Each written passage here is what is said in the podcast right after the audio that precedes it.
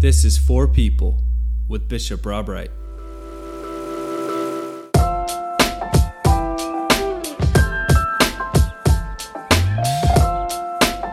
Welcome to For People with Bishop Rob Wright. I'm Melissa Rau, and this is Summer Shorts. This summer, we've asked our listeners to share questions they have for Bishop. And today marks the final question of our five part summer series. Bishop, I happen to know you love good questions. And you might even value a good question over a good answer. One of my favorite things is getting to ask you questions that you get excited about answering. so here's my question from you direct from Southwest Florida.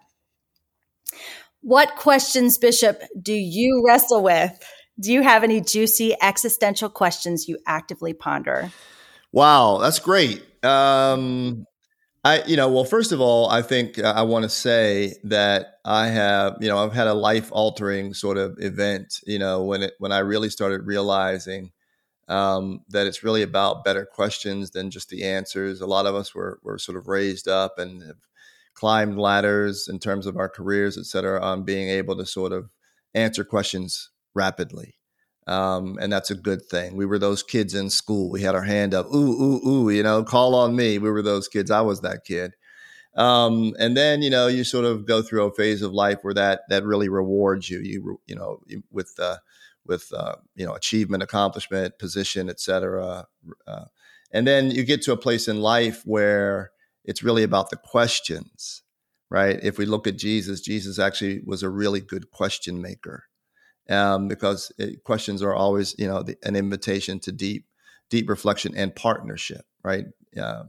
Um, so, so questions, just just trying to make better questions is what I spend a lot of time thinking about and asking myself about. You know, how to make better questions that have an unlocking effect, um, an unlocking effect. You know, out of some of the patterns and ruts that we find ourselves in with God, uh, with the church, with one another.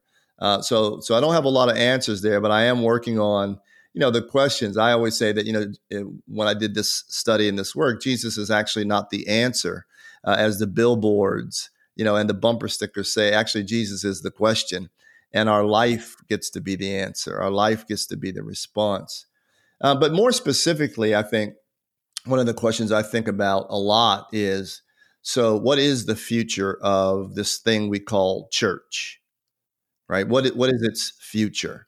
Um, if you look around what we call mainstream denominations, mainstream uh, sort of Protestant denominations, uh, are all in some version of a pretty good decline. And it looks like what we've had over the last 50 or more years is really a generational and even an, a, a, cultural uh, expression of what church is the music, um, the way we the way we organize ourselves, et cetera. Um, and and younger people, uh, it seems, don't want that by and large.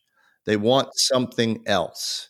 Um, uh, I'm encouraged because they're still uh, asking questions about uh, what is a good life, uh, what is forgiveness, what does generosity mean, uh, how do we make things better, how do I love and care for neighbor? They're still asking about those questions. But in terms of the church being that place where they go and seek those answers, um, and they go and seek fellowship around that, um, that has changed pretty significantly.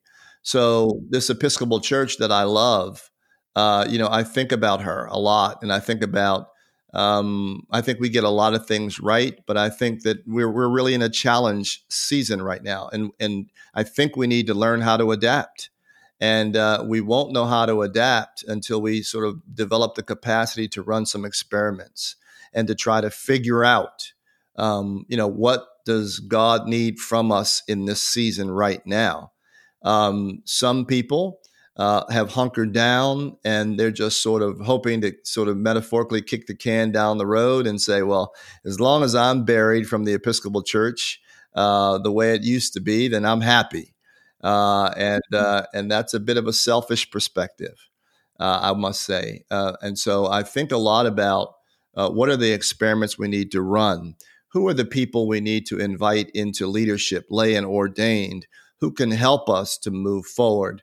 Um, and then there's the old question, right? So, what is absolutely precious that we must conserve and what is expendable? What can we lay down on the journey forward? And so, so, so these are not questions that show up in a sermon all the time, but but these are nevertheless questions because I do believe that we are the stewards of Jesus's um, work in the earth, and uh, I want to be a good steward. I know a lot of people want to be a good stewards, uh, be good stewards of of Jesus and his teachings and his example, uh, and I want to figure out how to do that without um, constraining it to the way my preferences, my small preferences, to the exclusion of other people. It's a, we have a big God and a big Savior, and we want to have a big church uh, that is uh, radically open to all kinds of people and that is secure enough in its offering that it can be adaptive. Well, you talk about adaptive, you're talking about our younger generations and, you know, relevancy and all of that stuff. And I can't help but wonder if that's maybe re- the reason why they're kind of, I don't want to say repulsed, um, but maybe they have the bullshit sniffer and, and they know that our definitive answers are not, they're, they're, they're not resonating with them. Um, and so how do we adapt in a way that makes room for not knowing and allows other generations to help shape our questions, therefore our answers. I don't know. I, I, I don't know that that's a question, but I feel like uh, you've got some incredible wonderings, and I don't know if you have any last ideas about what you think, it, why you think it's important to maintain curiosity and wonder over definitive belief and answers. Well, because God is on the move. I mean, you know, we we've got to stop. We've got to stop. You know, we've got to we've got to free Jesus. You know, as uh, Diana Butler Bass was talking to us about some months ago, we've got to free Jesus. We've got to free free him. You know, from the prison of our minds and from the, the prison of our own hearts. Jesus is big, and Jesus is on the move. Um, and the point of Jesus being resurrected was that he could not be contained by the grave, right? And so, uh, you and I sometimes, or you know, people uh, sometimes try to put Jesus in in their own personal, you know custom crafted tombs, right? So that he, does, he doesn't get out and, and, and, and ask us to risk things or, or, or cause us, you know, consternation. But and I think that's what young people see sometimes when they see us us older folks is that they see people who who are sort of uh, you know uh, defanged Jesus and they know that that's not the genuine article, right? E- even if they don't articulate it, they know that there's a gap between uh, what we say and how we live. And so I think that the church being the church uh, and increasing its appetite for experimentation and learning and risk taking, uh, I think is exactly what young people are looking for in us. And until they see that in us, they're going to go somewhere else. Hmm. Well, Bishop, I always enjoy wondering with you, and I'm grateful for your wisdom that you share with us. And we're also grateful for you listeners for tuning in to Summer Shorts and For People. You can follow us on Instagram and Facebook at Bishop Rob Wright. Please subscribe, leave a review, and we'll be back with you next week.